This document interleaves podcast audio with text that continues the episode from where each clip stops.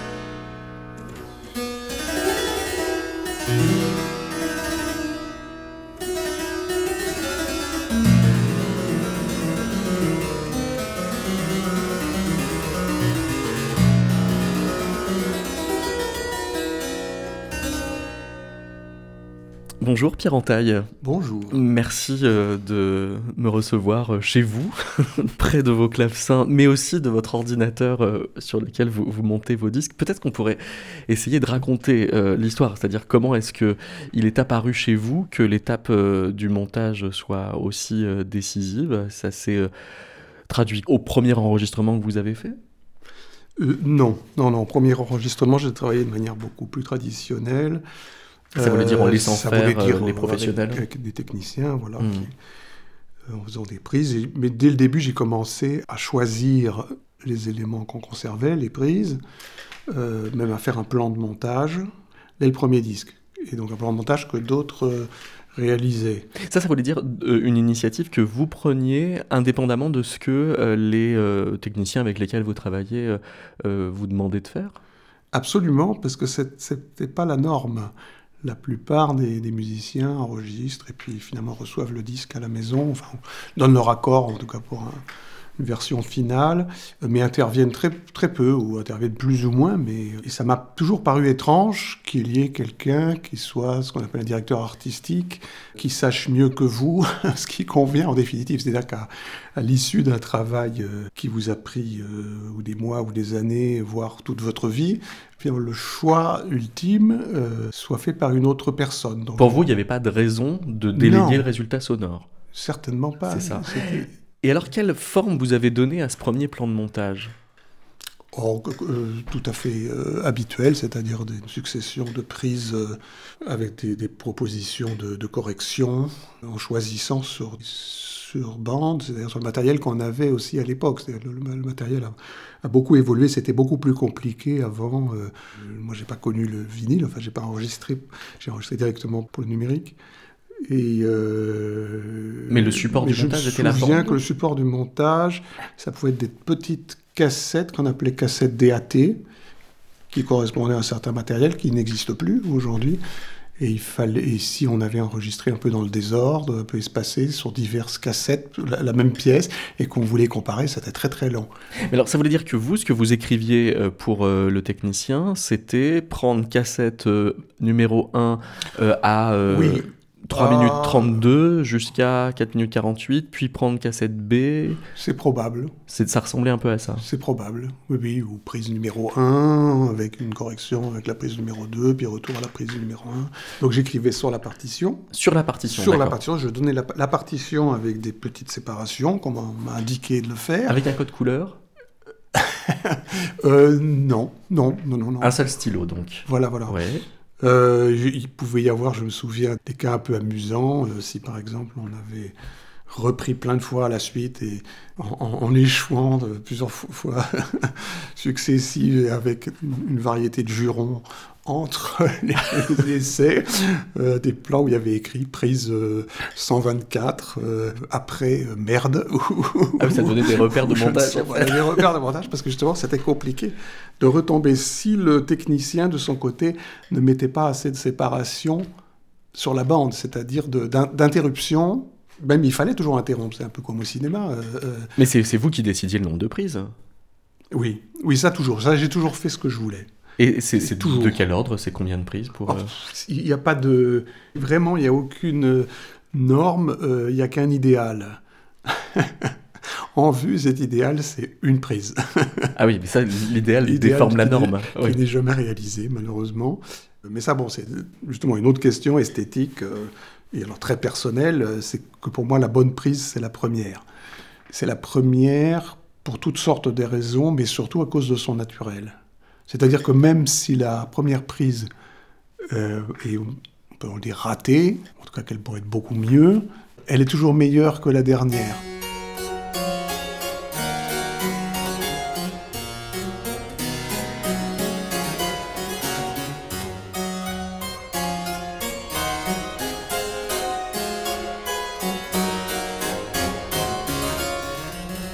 Je me souviens quand j'ai enregistré les variations de Goldberg, pour la première fois, avoir fait tout un plan de montage euh, un peu compliqué à partir de prises qui n'étaient pas la première version, parce que la première version, j'avais joué toutes les variations à la suite pour commencer, ce qui est quand même une heure vingt de musique, sans donc c'est des très très grandes prises, euh, sans m'arrêter délibérément pour voir le résultat. Puis j'avais rejeté le résultat euh, et j'avais commencé à faire un montage très très technique qui a été réalisé pour, à la fin du processus, revenir à la prise numéro 1 corrigée. C'est-à-dire qu'il vaut mieux se concentrer très fort pour la première prise, parce que elle va. Il faudrait que ça soit la prise du disque. C'est-à-dire que c'est celle qui a aussi le plus de chances je voudrais, Je voudrais me, me, baser sur la première prise. Donc maintenant, je sais que je dois jouer euh, d'une façon euh, euh, la meilleure possible sur la première prise. Et aussi là, j'ai mal appris parce que quand j'ai commencé à faire des disques, j'ai fait de la musique de chambre, de l'orchestre. Et je ne sais pas si c'est une question de hasard ou les habitudes du temps ou d'un certain milieu, mais j'ai fait beaucoup de disques d'ensemble où on déchiffrait pratiquement la musique. C'est-à-dire on préparait un tout petit peu et on enregistrait. Beaucoup de disques comme ça, de musique ancienne avec des musiques rares, pour des raisons financières aussi, il n'y avait pas beaucoup de répétitions. On ne pouvait pas faire des concerts on enregistrait dans les conditions mais, du live. Euh, je ne vais pas citer de nom, mais il y avait des, des, compagnies comme ça qui étaient très euh, engagées dans la découverte du répertoire ancien. Donc, on jouait des musiques qu'on ne connaissait pas, euh, que peut-être un chef du groupe avait étudié lui-même, il avait préparé le matériel, etc. Mais on se retrouvait pour l'enregistrement et la plupart des musiciens ne connaissaient pas la musique en arrivant. Donc on travaillait ensemble, on mettait ça un peu au point assez vite et on commençait à enregistrer. Et là, c'est évident que dans ce genre de, de contexte, c'était pas la première prise qui était la meilleure, ça c'est sûr on se laissait un peu aller, c'était des prises pour rien, et peu à peu ça venait. C'était des, tours et de puis chauffe. On connaissait des tours de chauffe euh, successifs, et finalement euh, on arrivait à jouer correctement. Et c'est pour ça que j'ai mal appris, parce que je, finalement je, conteste cette manière de faire. Je trouve que le, le, disque doit se rapprocher davantage du concert. Il faut arriver vraiment avec une musique tout à fait euh, ingurgitée. Euh, apprise et, qu'on a dans le sang. Euh, et parfaitement mûrie. Et, qu'elle sorte, voilà, que, que ça soit notre idée préconçue qui sorte au moment de, de l'enregistrement avec cette chose inexplicable qui est l'inspiration et qui est le, geste musical.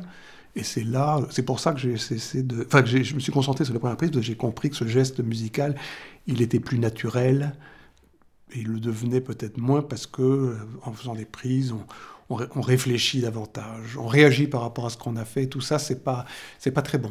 Donc ça veut dire que le, montage, il va pour vous avoir la, fonction de reconquérir le naturel perdu à la première prise.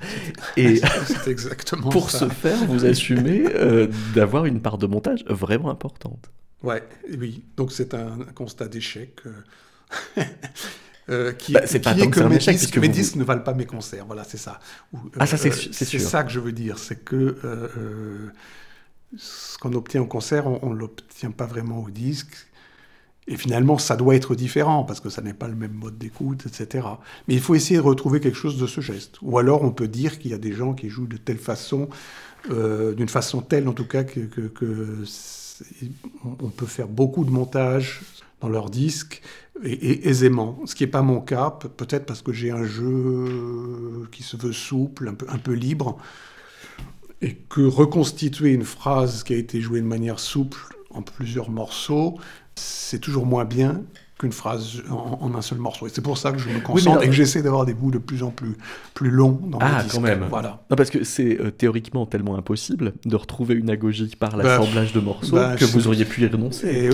C'est possible. Ouais. Voilà, c'est possible. C'est-à-dire que le, le, montage en disque, on peut monter vraiment chaque note et et que le résultat soit, soit musical quand même.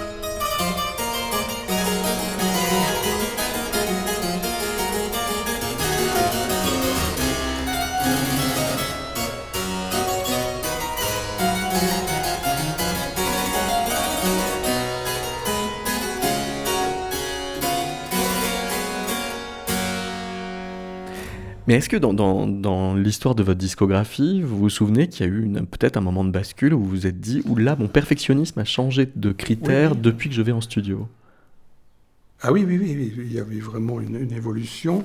Euh, vous pouvez mettre des dates dessus? Assez tôt, assez tôt, puisque ce qui arrivait, et c'est l'absurdité euh, de, la manière dont on fait des disques, c'est qu'on réserve euh, un lieu, on essaie d'avoir de, belles conditions. Enfin, moi, j'essaye en tout cas d'avoir les conditions optimales. Tout ça coûte de l'argent, de la fatigue, etc. Mais la chance, c'est qu'on peut recommencer autant qu'on veut. Donc, a priori, on devrait rentrer à la maison content. Or, généralement, on fait plein de prises, on arrive à la maison, on regarde un peu ce qu'on a, on essaie d'accrocher tout ça, on voit qu'il y a des endroits extrêmement compliqués qu'il faut, faut monter en, en, tout petits bouts parce qu'on n'arrive pas à faire une jonction je ne sais quoi, et on, on se dit, là, mais c'est complètement idiot, vu tout ce qui a été mis en œuvre, d'arriver à ce point-là où finalement on est mécontent, et puis on se rend compte qu'il nous manque des choses. Vous voyez, par exemple, si on fait un, mouvement qui est très très long, euh, euh, très rythmique, un, grand mouvement de concerto de Bach, par exemple. Très long, ça veut dire 8-9 euh, minutes Oui, c'est ça, ou même 5 minutes. Enfin, un mouvement de concerto de Bach, par exemple, de, sonate euh, pour violon et clavecin, ou je ne sais quoi. ce sont des musiques, bon, on va pas faire une prise générale, puis encore une prise générale, puis encore une prise générale. Il y a un moment où on s'arrête, on commence à dire, les techniciens disent, écoutez, il nous manque toujours cette note, parce qu'il y a un passage particulièrement difficile, etc. Donc on reprend le passage. Euh, parce qu'une note manque. Parce que on a, le, le, violoniste a toujours joué dans cette mesure, cette note qui est très très difficile à avoir toujours fausse. Donc là, on va s'arrêter, on va se concentrer, on va se concentrer sur les difficultés. En fait, on, joue plus les mesures difficiles que les mesures faciles généralement. voilà. Euh, et finalement, euh, euh, ou en tout cas parce que le mouvement est long, on va pour pas se fatiguer, c'est ça aussi. Il y a un ensemble de gens qui sont là, pour garder la concentration et la fraîcheur. Et bon, maintenant, on va couper le mouvement en plusieurs morceaux. On va faire la page 1, on va faire la page 2, ou je sais pas, tel passage, tel passage. Et finalement, on travaille là-dessus, les techniciens ont l'air contents, des fois ils arrivent et disent ah, mais peut-être vous n'êtes pas un peu vite ou un peu lent là, parce que c'est ça, il faut reprendre le tempo qu'on avait. Euh, et, c'est là où se situe le problème. On arrive à la maison et on n'arrive pas à accrocher les deux bouts ensemble. Il y a un problème de tempo entre les deux. Ah oui. Il y a un problème de tempo, là où il faudrait monter, parce que c'est là où c'est logique. En fait, c'est pas possible. Il y a un problème de tempo, ça n'est pas possible. Vous avez un peu changé. Donc, il faut falloir faire une rustine entre ces deux prises et donc le, jour 2 d'enregistrement va être dédié à enregistrer des rustines. Non, non, ça c'est de retour à la maison qu'on se rend compte de ça souvent. Mais parce souvent, c'est souvent de retour à la maison. Et donc on voit qu'on a une jonction qu'on n'arrive pas à faire.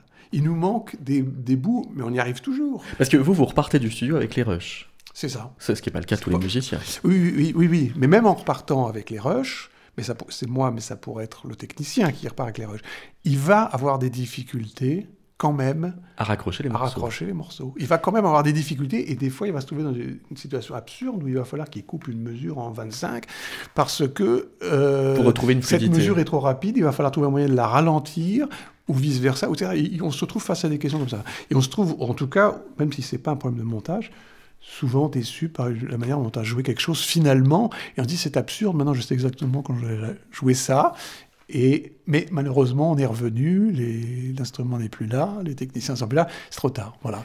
C'est-à-dire après une journée d'enregistrement qui dure combien? 8 heures? Non ça, oui, ça, ça peut durer 8 heures. Donc on imagine de 9h à 18h. Oui, oui. Eh bien, à 18h, vous revenez chez vous, vous réécoutez tout Jusqu'à pas d'heure dans la nuit? Non, non, non. On fait des enregistrements qui durent plusieurs jours généralement. Oui. Et à ce moment-là, on écoute des, petites choses, on, oui, on vérifie des choses, mais on mais on pratique pas le montage qui permet d'entendre l'entièreté ou disons un aperçu ou une ébauche du, du, du, du résultat.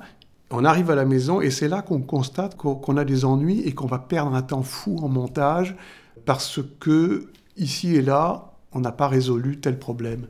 Mais parce ça, que... ça m'arrivait très souvent. Donc, pour répondre à votre question, à quel moment j'ai réalisé, je me suis dit, mais ça veut dire qu'il faudrait pouvoir intervenir encore pour résoudre ce genre de problème. Et à partir de ce moment-là, j'ai commencé à faire du montage sur place. Et dans le logiciel de montage, pas sur papier. Alors, sur place, c'est pas moi qui faisais le montage, c'était le technicien, mais sous votre qui était là, sous ma dictée. Donc, c'est la personne qui appuyait sur les boutons, mais c'est moi qui, qui, proposait des solutions et qui cherchait. Mais alors ça s'est fait quand même, euh, ça c'est quand même important parce que c'est quelque chose que j'aurais dû réaliser plus tôt, enfin, mais c'est pas comme ça que ça se faisait, voilà. Mais quand même, là j'ai regardé un, un, documentaire sur Gould où on voyait comment il travaillait et où dans ses livres aussi il en parle. Il dit je fais 11 heures de studio et je joue une heure. Alors qu'est-ce qu'il fait pendant les 10 heures du montage? C'est-à-dire que Gould jouait très très peu, sur une journée entière, 11 heures quand même, il jouait infiniment peu. Mais sur les Goldberg, par exemple, il me semble qu'il dit euh, si je monte par exemple la prise 2 avec euh, la prise 8, j'arrive à une version de la variation à laquelle je n'aurais pas pensé par le jeu spontané. Oui, on peut inventer des choses. C'est ça. Donc ça a aussi une, un, gain heuristique, euh, ces jeux d'assemblage. mais après, c'est comment est-ce que ces gains heuristiques, on les rejoue à l'instrument? Parce que lui, il rejouait après ou, ça dépendait? Ah, je, ne sais pas. Non, je vous pense vous sentez gouldien, en tout cas, dans la question du montage? En tout cas, ça m'a paru tout à fait euh, salvateur comme manière de faire. C'est-à-dire que le studio, à ce moment-là, devient euh, un lieu de, work in progress. De, un lieu d'élaboration. D'élaboration. Alors que mon sentiment jusque-là, euh, face à des, bandes ou des, enregistrements à la maison, c'était celui de travailler sur des espèces de cadavres de choses euh, qui ne pouvaient plus évoluer. Et des fois, on a ce sentiment physique d'aller fouiller dans la poubelle à cause de ces problèmes qu'on a dit, mais il nous faut ce passage et on doit écouter toutes les prises, aller chercher. Et c'est très désagréable. En fait, c'est très, c'est très désagréable. C'est absurde. Mais ce que je trouve intéressant, c'est que vous vous êtes jamais dit, euh, le problème ne peut pas être euh, dans le montage, mais dans mes doigts. Euh, vous vous êtes pas résigné à l'idée qu'il fallait corriger votre façon de, de jouer, qu'il y avait quelque chose de, de toute façon vertueux à essayer d'aller chercher dans le montage des solutions. Oh ben, les deux les deux, euh, en premier lieu, il fallait corriger quelque chose dans mon jeu, évidemment.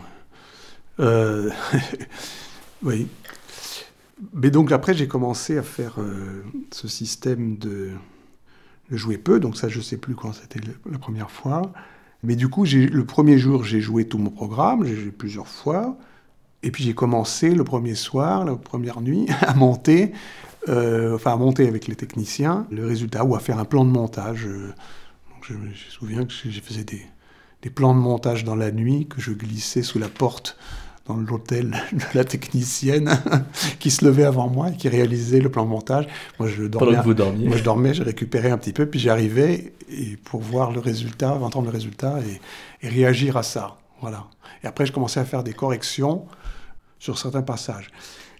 Normalement, en quittant le lieu où j'enregistre, qui est une, église en, en Hollande, le disque n'était pas prêt Souvent, c'était des ébauches qui permettaient de voir que ça allait fonctionner, où il y a certaines pièces, certains mouvements que je voulais absolument avoir euh, définitifs, en tout cas assez bons pour me dire euh, peut-être je pourrais améliorer encore à la maison, mais ça c'est assez bien. Mais j'ai aussi fait des disques où pour des raisons de, planning, parce que la maison de disques attendait euh, impatiemment le résultat et pour sortir le disque, je suis rentré à la maison avec le truc fini le montage fini. Et normalement, dans une semaine où on fait un enregistrement, avec 80-90% de temps de montage. Et 10% de, jeu. Euh, ce document que vous glissez sous la porte euh, de la chambre d'hôtel de, la technicienne, il a quel degré de précision? C'est, euh, Donc c'est une partition? C'est une partition. Sur laquelle, à chaque mesure, vous mettez la prise qu'il faut prendre ah ou non, non, à non, chaque quand note? on change de prix, non, non, quand on change de prix, ah ben non, les premiers plans, ils sont très simples normalement ils doivent être très très simples. C'est-à-dire, ils ressemblent à quoi? Ils ressemblent à, quoi? Eh, eh ben, Un mouvement, je ne sais pas, un mouvement de danse. Euh, il peut y avoir euh, deux prises, trois prises, quatre prises euh, successives. Et Donc ça peut être toute une partie. Oui. je ne sais pas, vous, vous, jouez une première partie d'une allemande, vous faites la reprise, et puis ça achoppe. Alors finalement là, le mieux c'est de s'arrêter de reprendre aussitôt quelques mesures avant Mhm. Et de continuer et de faire la même chose jusqu'au euh, bout de la pièce. Donc là, il suffit juste de couper les reprises, enfin couper les. Et à ce moment-là, on raccroche les petits wagons. C'est ça. Voilà. Donc sur une note précise, on va raccrocher les deux prises. Et donc justement, le travail de montage la permet d'entendre. Ça, c'est une manière de travailler que beaucoup ont, adopté, de s'arrêter et de finir sa prise et donc de faire soi-même un peu sa direction artistique parce qu'on on, fait une faute, on sait qu'on a fait la faute, on reprend avant. Ah oui, parce exactement que comme on fait à la radio pour une chronique en fait. Oui, exactement. Ouais, c'est ça. Oui, oui, quand on se trompe en parlant. Oui, c'est ça. On fait pas une prise, on fait pas plusieurs prises. Parce que si vous si vous ne vous arrêtez pas alors qu'il y a une faute et vous, vous continuez, ça oblige évidemment à utiliser une autre prise qui peut être très courte. Euh, vous jouez deux mesures pour, parce qu'il vous manque trois notes et donc de faire une rustine. Une rustine, ça fait deux, deux points de montage, l'entrée et la sortie. Hmm. Alors que si vous vous êtes arrêté, vous avez pris avant, il n'y aura qu'un point de montage. Mais moi, j'ai la fâcheuse habitude de faire mon, pas mon plan de montage, mais presque dans ma tête. C'est-à-dire, je joue, et au lieu d'être très naturel, comme je suis habitué à, faire du montage, déjà le montage, je dis, ah, il me manque ça, il me manque ça, il me manque ça. Et là, vous perdez euh, Pardon? Là, vous vous perdez quand vous faites ça? Non, mais je pense que c'est pas une bonne idée, mais ça me permet de sauver du temps sur le moment parce que j'arrive à la fin de la pièce et je dis attends, je je refais ça et ça tout de suite, comme ça on a la correction, puis on l'accroche et on peut entendre. Oui, si ce n'est qu'il y a le danger de plus penser au disque qu'à Scarlatti à ce moment-là. Exactement, oui, oui, c'est vrai.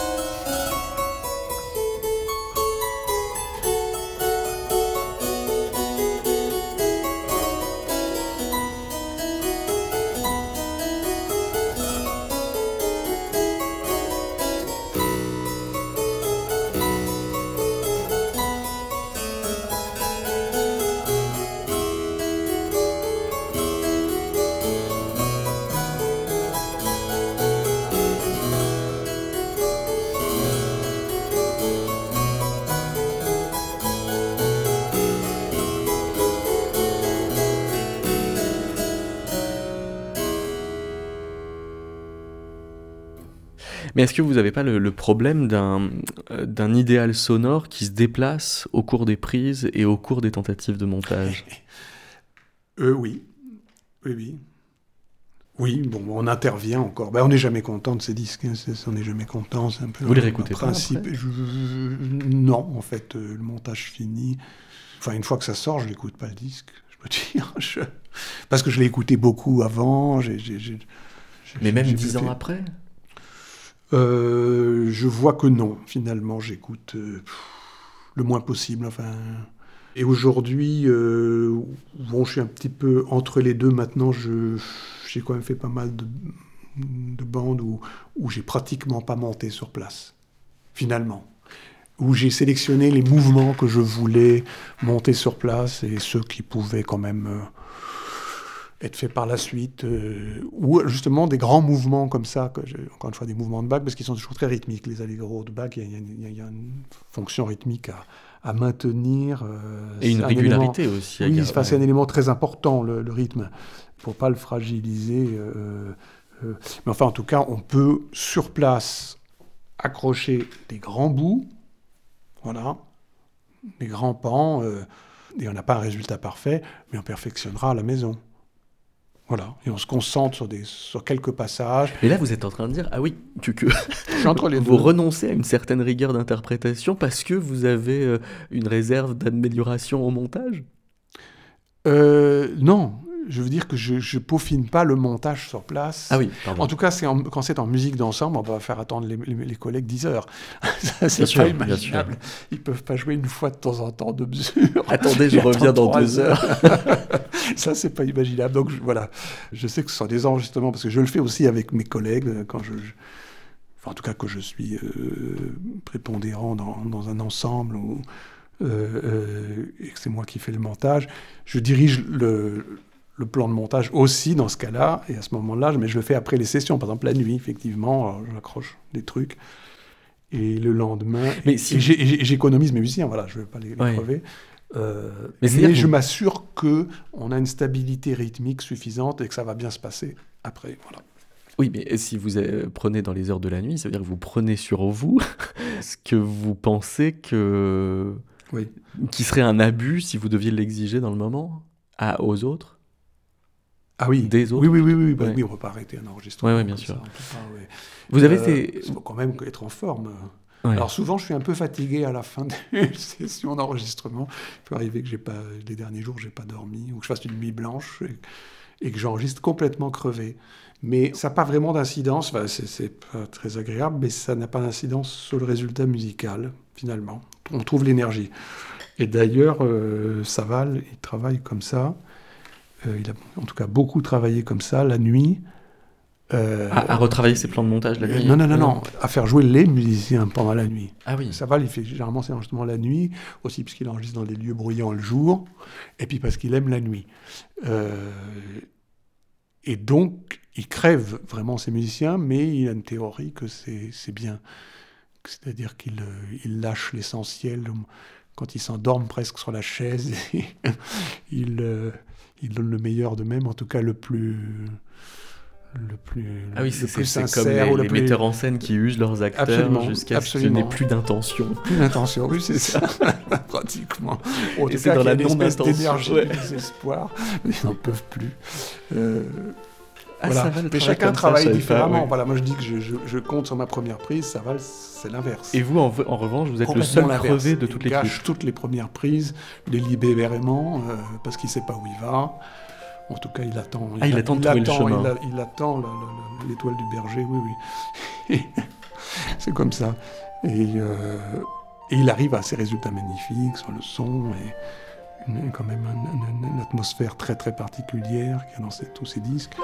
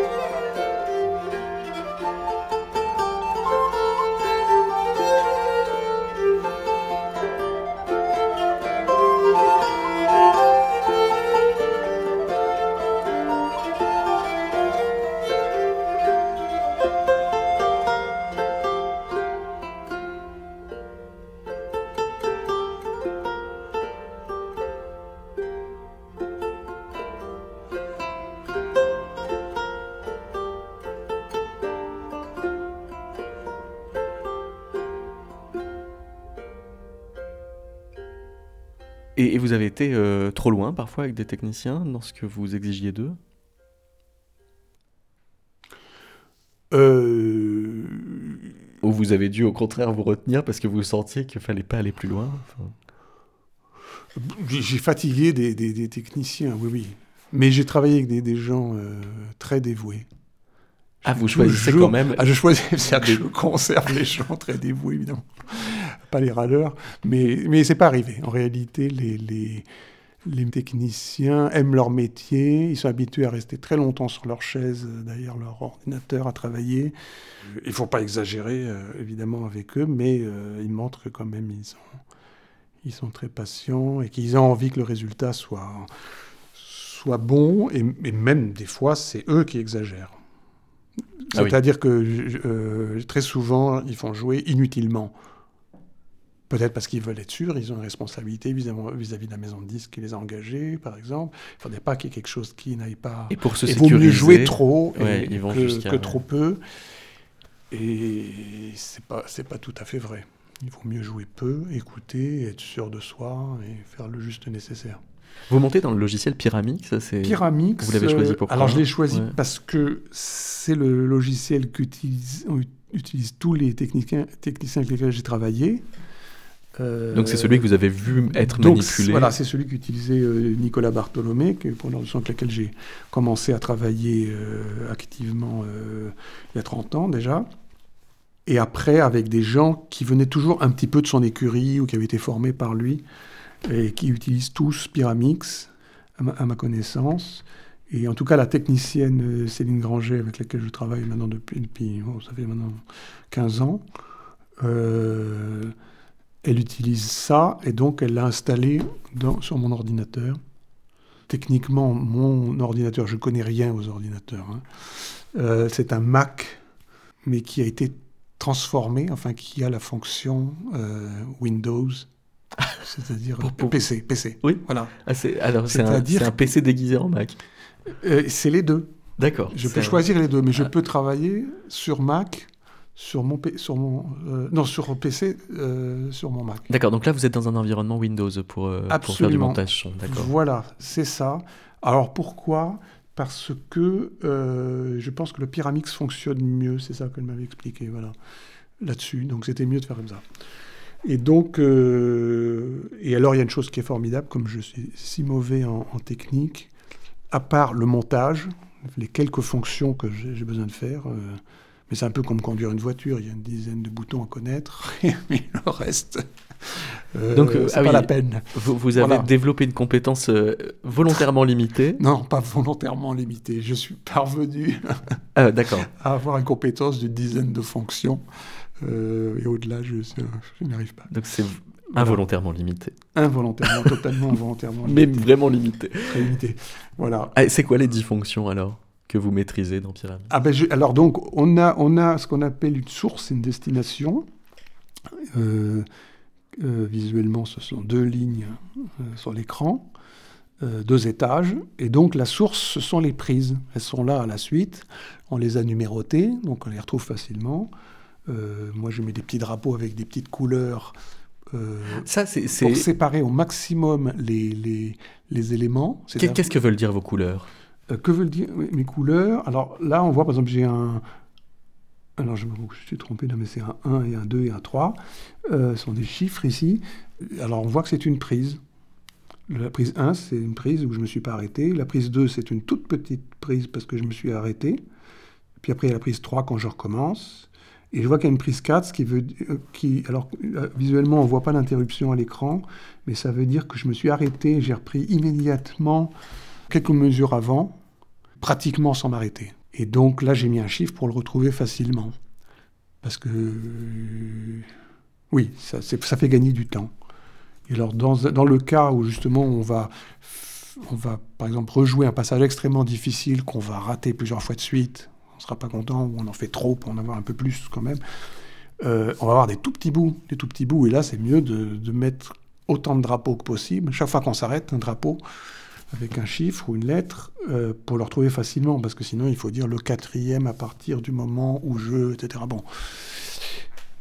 Vo- Voilà les, les chiffres. Et à partir de là, on, Donc, vo- votre premier on travail, c'est de faire un repérage des interruptions quand du on discours. sélectionne un bout, euh, donc on, on- on note le début, euh, on marque le début de.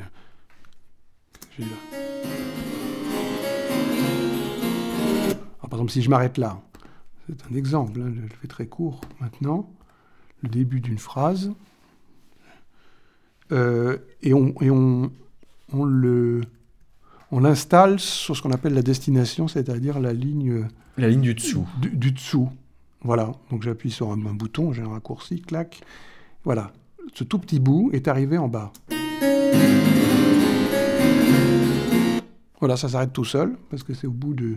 J'ai coupé ce bout. Alors on va regarder la prise qui suit, où vraisemblablement c'est le début, et je vais prendre, Ce qui suit. euh, je vais prendre ce qui suit. Ça c'est la prise suivante.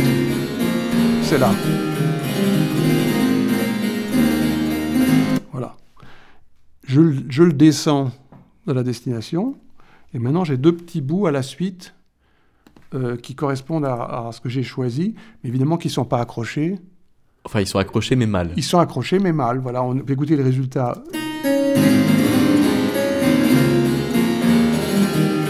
Alors, c'est pas si mal. c'est pas si mal, mais ça vient un tout petit peu trop tôt. Et il faut améliorer le point. Donc, j'ai une fenêtre que j'ouvre dans laquelle je vois les deux prises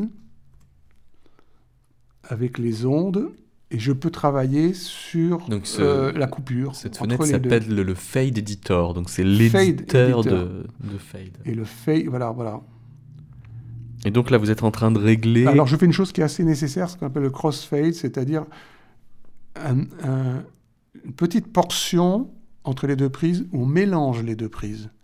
Mais ça peut être euh, un, un dixième de seconde. Mais toute la subtilité est de savoir euh, à quelle vitesse vous sortez de la prise 1 et à Voilà. quelle- de quelle manière Euh, vous rentrez dans la prise 2. Voilà. Alors, à l'écran, je vois les, les lignes d'onde et je vois que, par exemple, ce serait bien euh, de d'allonger un peu la première prise pour avoir euh, l'une au-dessus de l'autre l'attaque euh, des deux prises suivantes. Qu'elles soient alignées. Voilà, je, Et, et cet alignement, il est garant de, de retrouver en fait le, le bon tempo. euh, Mais en fait, en fait, oui, mais Pour peu il qu'il faut ait tout été simple- homogène entre les deux tout prises. simplement écouter. Et voilà, et c'est bon déjà. Oui, là, on n'a pas entendu la coupe. Mais j'ai peur que. Pardon, là, j'ai vérifié une chose. Si ça marche, parce que ma stéréo. ouais. J'ai- des enceintes de, de prise unique, là, ou de monoprix. De Logitech, on peut le dire. voilà, des, des Logitech, voilà. J'ai acheté ça euh, 13 euros, ou je sais pas. Et c'est là-dessus que j'écoute la musique. Eh, Est-ce que c'est volontaire d'ailleurs d'avoir de mauvaises enceintes pour Euh, écouter? Parce que à la radio, des, des alors- fois on fait comme ça, on fait exprès à la fin, euh, Ouais, une fois qu'on a fini ouais. le mixage, d'écouter sur un petit transistor. Alors ça, c'est euh, une chose que j'ai mauvaise pas qualité. Ouais. Mais assez tôt, euh, dans mes enregistrements, quand je rentrais à la maison aussi, j'avais une autre déception. C'était d'écouter sur mes enceintes assez mauvaises. Alors que j'étais habitué à écouter de la musique dessus, donc je savais ce qui était une bonne prise de son, ce qui n'était pas une bonne prise de son. Le problème des techniciens euh, qui travaillent dans, dans notre milieu, c'est que euh, ils ont un matériel absolument extraordinaire, ils adorent la technique, ils ont toujours le truc dernier cri, et Et donc ils, et on, ils et ont on des fait les équipements balances, que personne on fait les balances sur place, voilà, des Ouais. équipements que personne n'a, mais surtout, quoi qu'il arrive, c'est sublime. Euh, on est dans le lieu, c'est extraordinaire, c'est c'est- ce sont des conditions évidemment qu'on n'a jamais. Et le problème, c'est de donner son accord pour une balance, parce qu'on fait une balance et on modifie des choses, on cherche quelque chose, mais donner euh, un, accord pour une balance qui en fait ne convient pas. Et là aussi, on peut être déçu à la maison. Euh, et donc, ce que j'ai fait par la suite, et je, pense je ne sais pas si j'étais le seul à le faire, mais c'est que j'ai acheté ces genres de trucs, effectivement, de, de- de lecteurs de CD qui n'existent plus. Enfin, si, on en trouve encore, mais avec les haut-par- les haut-parleurs intégrés, espèce de machin oblong euh, Ah oui, que les jeunes ouais. avaient dans le métro, mais dans les années 80, moi, je sais pas. Un truc ignoble, enfin le bas de gamme, il n'y a, pas- y a rien en dessous de pire euh, pour une chambre d'enfant, quoi, un truc euh, pour écouter des comptines. Euh, et j'amenais ça sur place au studio et je demandais au technicien éploré, mais enfin amusé, de, de faire une copie sur CD sur place parce que ça se fait assez facilement. Donc on faisait les balances, on faisait plusieurs balances. Pour pouvoir entendre le rendu. et le rendu sur du low-tech. un appareil absolument pourri. bas de gamme. Ouais. Voilà. Et pourquoi? Parce que euh, le plus important pour moi musicalement, c'est que les choses passent. Et, et- et qu'il y a des prises de son qui peuvent être très belles, mais qui ne laissent- font pas passer la musique directement euh, Ouais. à, à l'auditeur. C'est-à-dire, bon, j'ai une idée de ce que je vais faire passer, évidemment, du son, euh, et tous les musiciens, quand même, étudient euh, cette question qui est primordiale, qui si on veut jouer pour les autres, la, la- la- qualité du son, mais aussi la projection de son son, la concentration de son son, et pour toute musique, mais beaucoup pour celle que, que moi je joue, le caractère parlé des choses, voilà, la clarté de l'émission, de la prononciation.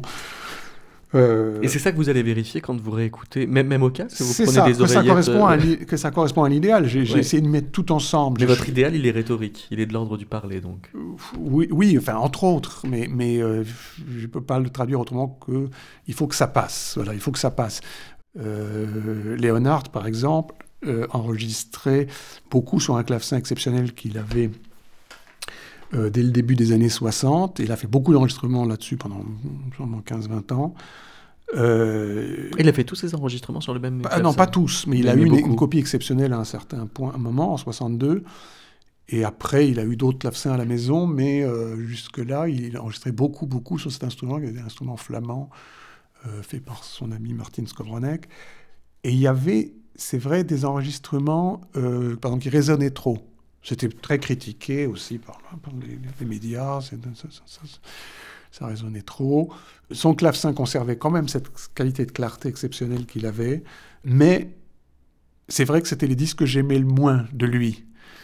Euh, et je pense que c'était pas un hasard. Et il y avait d'autres enregistrements enregistrés ailleurs. euh, Vous, vous choisissez comment votre clavecin? C'est en fonction du répertoire? Alors, je choisis en fonction du répertoire.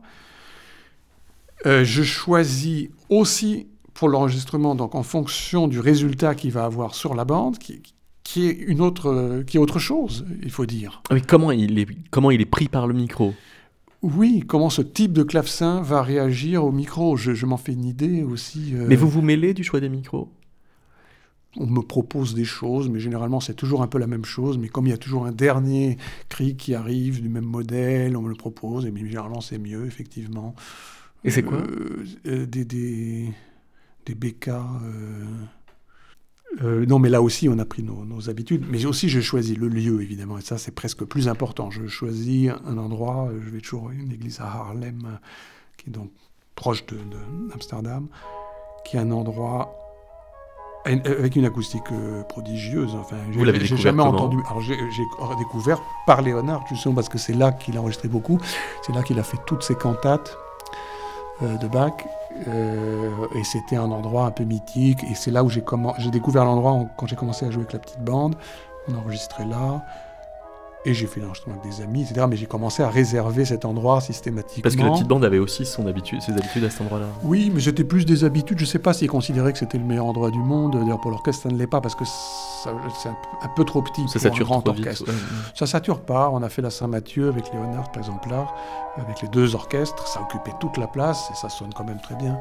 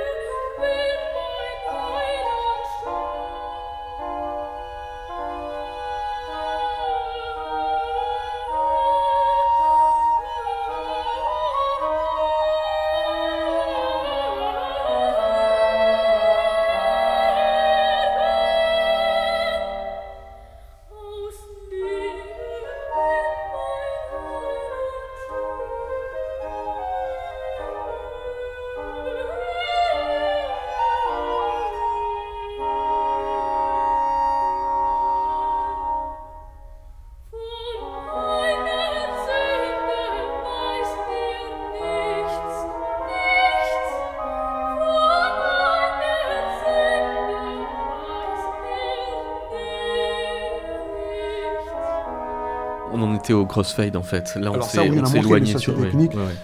Mais bon, ça, c'est un peu. Euh, n'importe qui peut montrer ça. Enfin, je c'est un truc de technicien. Je le fais moi, voilà. Mais sauf que vous le faites vous. Et, ça, ça, modifie quand même votre rapport au texte à force de le faire?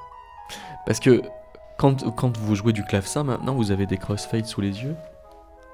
Euh, Non, non, non, non. Non, non, non, non, je.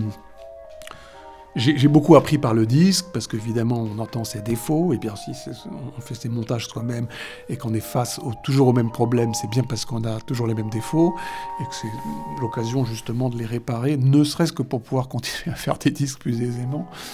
Euh, parce que là aussi, bon, je pense, euh, c'est un peu un autre sujet, mais je crois que notre écoute euh, moderne, elle est tellement conditionnée par l'invention de l'enregistrement, euh, ça fait qu'on recherche autre chose, qu'on est exigeant d'une autre manière. Et je ne parle pas pour moi, je parle pour le commun des mortels, qui, les gens qui vont au concert. Euh, ils ont une exigence de perfection euh, qui est liée à ce qu'on demande d'un disque. Et, le gap est absurde, vous pensez? Disons qu'on a perdu quelque chose, mais on ne sait pas exactement quoi, mais un sentiment de je, ne sais pas, j'ai pas entendu de, grands claviéristes, par exemple, euh, mais j'entends de temps en temps des choses avec des chanteurs, des orchestres. Euh, il y a trois jours, j'entendais l'orchestre Colonne euh, en 1910, un enregistrement fait par Pathé en 1910. On nous a passé ça. Bon, la personne qui présentait l'émission parlait du succès incroyable qu'avait eu cet orchestre, tout à coup meilleur que tous les autres. L'enregistrement était épouvantable c'est faux, c'est moche, c'est d'un niveau de, de fanfare de village. C'est incroyable. Incroyable. Mais, parce que, mais, c'est quelque chose qu'on ne tolérerait pas aujourd'hui, mais qu'on trouvait formidable à l'époque. Donc quelque chose a dû changer quand même. Est-ce que vous seriez tenté de faire des, disques en binaural? Qu'est-ce? C'est une technologie euh, d'enregistrement qui, à l'intérieur d'une stéréo, permet une discrimination entre des sons de devant et des sons de derrière, donc qui vont donner euh, une impression de relief et d'immersion plus importante. Donc plus réaliste, certainement ou... Bah, euh, d'une certaine plus spécialisé en tout cas. Plus spécialisé, mais pour le clavecin, ça veut pas dire grand-chose peut-être pour la musique d'orchestre. Ah quand même, ça, j'imagine qu'il y a une directionnalité euh, des du, du, discours qui fait ah que c'est une espèce de 3D du son en fait, mais à l'intérieur même de la stéréo. Ouais. Euh, on entre dans cette euh, question de la, conception de l'enregistrement, justement. Est-ce que ça doit être de plus en plus parfait, de plus en plus réaliste? Est-ce que c'est intéressant que ça soit de plus en plus réaliste? Euh, Moi, ça, m'intéresse, ça me plaît. Effectivement, si j'entends sur un merveilleux matériel, mais surtout une musique qui demande à être spatialisée comme du grand orchestre, bien sûr, c'est intéressant. ce sera jamais aussi bien qu'en vrai, mais c'est intéressant. Écoute, c'est vrai qu'écouter de l'orchestre sur un mauvais matériel chez soi, euh, d'ailleurs, je le fais jamais. Je n'écoute pas d'orchestre parce que c'est forcément totalement décevant et c'est pas c'est pas ce pourquoi l'orchestre a été inventé. La spatialisation, justement, la, manière d'occuper toute une salle. Euh, mais pour le, reste, pour le clavecin, pour la musique de chambre, enfin surtout pour un, instrument seul, je veux dire que de la même façon qu'aujourd'hui, j'ai pas de bon matériel à la maison. Oui, mais je n'ai que ces mauvaises enceintes là. Euh, je pourrais en avoir des meilleurs, ça ne me dérangerait pas. Mais je sais que très très tôt, il y a, il y a, 40 ans, hein, j'écoutais de la musique, j'avais un lecteur de cassettes et pour des raisons techniques, j'avais pas les disques ou, c'était des enregistrements faits sur la radio ou des choses qu'on m'avait offert. Et j'écoutais beaucoup de, petites cassettes, là, comme, je sais pas comment on les appelle, des cassettes. Euh, les DAT donc Non. Ah non, non, non. Ah non, les, les, cassettes, oui, les cassettes. à. Cassette, Cassettes de magnétophone. Cassettes de magnétophone. Donc c'est ça qu'il y avait. Qu'il y avait. Ou, le disque, ou le vinyle, ou, ou ça. Et j'écoutais des enregistrements, ça pouvait être du clavecin, parce qu'on m'avait fait des copies. Euh, et ce truc-là, mon appareil euh, marchait mal, les, bandes se voilaient un peu avec le temps. Et donc j'avais à la fois une qualité euh, qu'on peut appeler mauvaise, en, termes en tout cas de réalisme, et puis le son pouvait être même un peu strident, et puis des fois un petit peu quelque chose de voilé, une sorte de vibrato, même quelque chose d'un peu abîmé. Et ça m'a jamais, ça m'a jamais dérangé. J'ai même eu euh, du plaisir à écouter ça en ayant conscience du fait que c'était très peu naturel. Et j'ai toujours quand même gardé ça euh, en mémoire euh, pour qualifier un enregistrement. Qu'est-ce que, ça signifie? Qu'est-ce que c'est d'avoir du plaisir à écouter de la musique chez soi sur un appareil? Oui, oui, mais, mais ça veut dire que... Et, Parce que même à l'intérieur... Je ne suis pas exigeant. Je ne suis pas exigeant avec la technique. Non, mais vous pourriez avoir des, curiosités. Vous savez, dans, les, euh, les, premiers documentaires euh, radiophoniques de, Gould, euh, il avait fait des, choix technologiques très étonnants. Par exemple, dès lors qu'il avait de la stéréo disponible, c'est tout simplement d'avoir un gauche-droite, mmh. il mettait pas la même chose dedans. Il mettait les voix d'un côté, le décor de l'autre. Ça doit être un des seuls à avoir fait ça. Donc mmh, c'est mmh. technologiquement pauvre, mais n'empêche que c'est un, choix très fort. Bah, ça, c'est intéressant parce que c'est pas naturel. Donc finalement, c'est intéressant de chercher des des pistes là pour voir s'il n'y a pas... Parce que c'est merveilleux, on arrive à aujourd'hui à faire des enregistrements très naturels, avec un très beau son totalement naturel, et en tout cas l'esthétique de Nicolas Bartholomé, c'est celle-là. Il a toujours essayé d'éviter, il a toujours voulu essayer de faire tout avec deux, avec deux micros. Juste les deux micros qui épousent les deux oreilles. Et, même avec beaucoup d'instruments. Donc en déplaçant plutôt les musiciens, que les plutôt qu'en en ajoutant des micros. Ah ça ne veut pas dire qu'il se l'est interdit, évidemment, mais, mais il a toujours cherché d'abord à faire les enregistrements. Enfin, en tout cas, je, sais qu'avec Saval, on a fait les, les bourgeois, c'est assez compliqué parce qu'il y a des solistes différents, etc. On a fait tout avec un, pied de micro. Donc on était autour des micros, on se déplaçait. Mais il n'y avait que deux micros. deux micros comme deux oreilles, voilà. C'est ça, deux oreilles. C'est ça.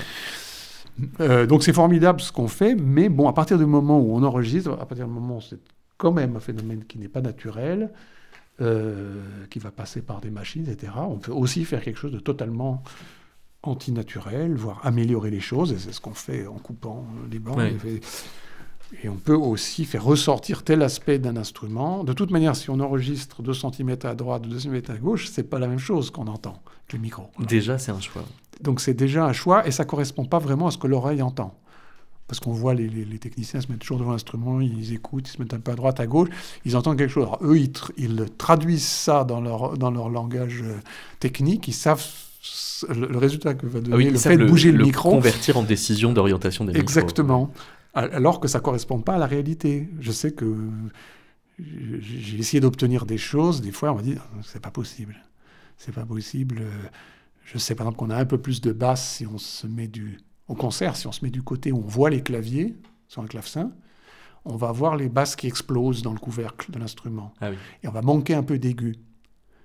Et, l'inverse est, vrai aussi. Et donc, je voulais avoir un peu plus de basse et j'ai demandé si on pouvait aller un peu à gauche. Mais c'était jamais possible à faire avec des micros.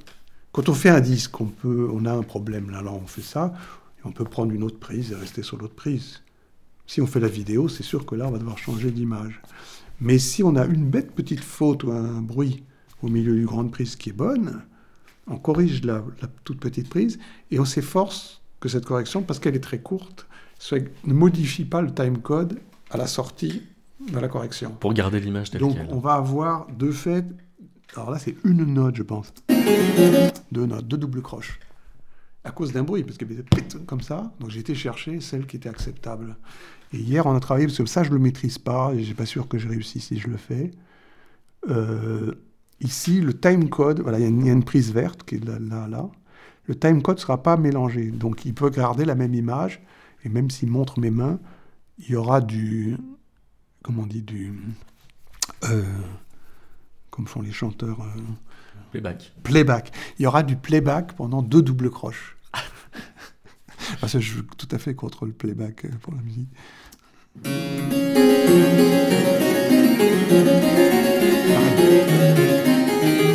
Et après, c'est la meilleure. Donc là, il y a eu quand même 6 points de coupe. Non, mais là, c'est Ouais. Enfin, oui, mais il y a eu. Il faut compter un pour le- la technique. C'était obligatoire. Bien sûr. Obligatoire. Et non, mais c'est une catastrophe. Ça, ça n'aurait pas dû arriver. Je montre justement parce que c'est terrible. Mais après, c'était très compliqué. Il y avait un, il y a un si qui tapait.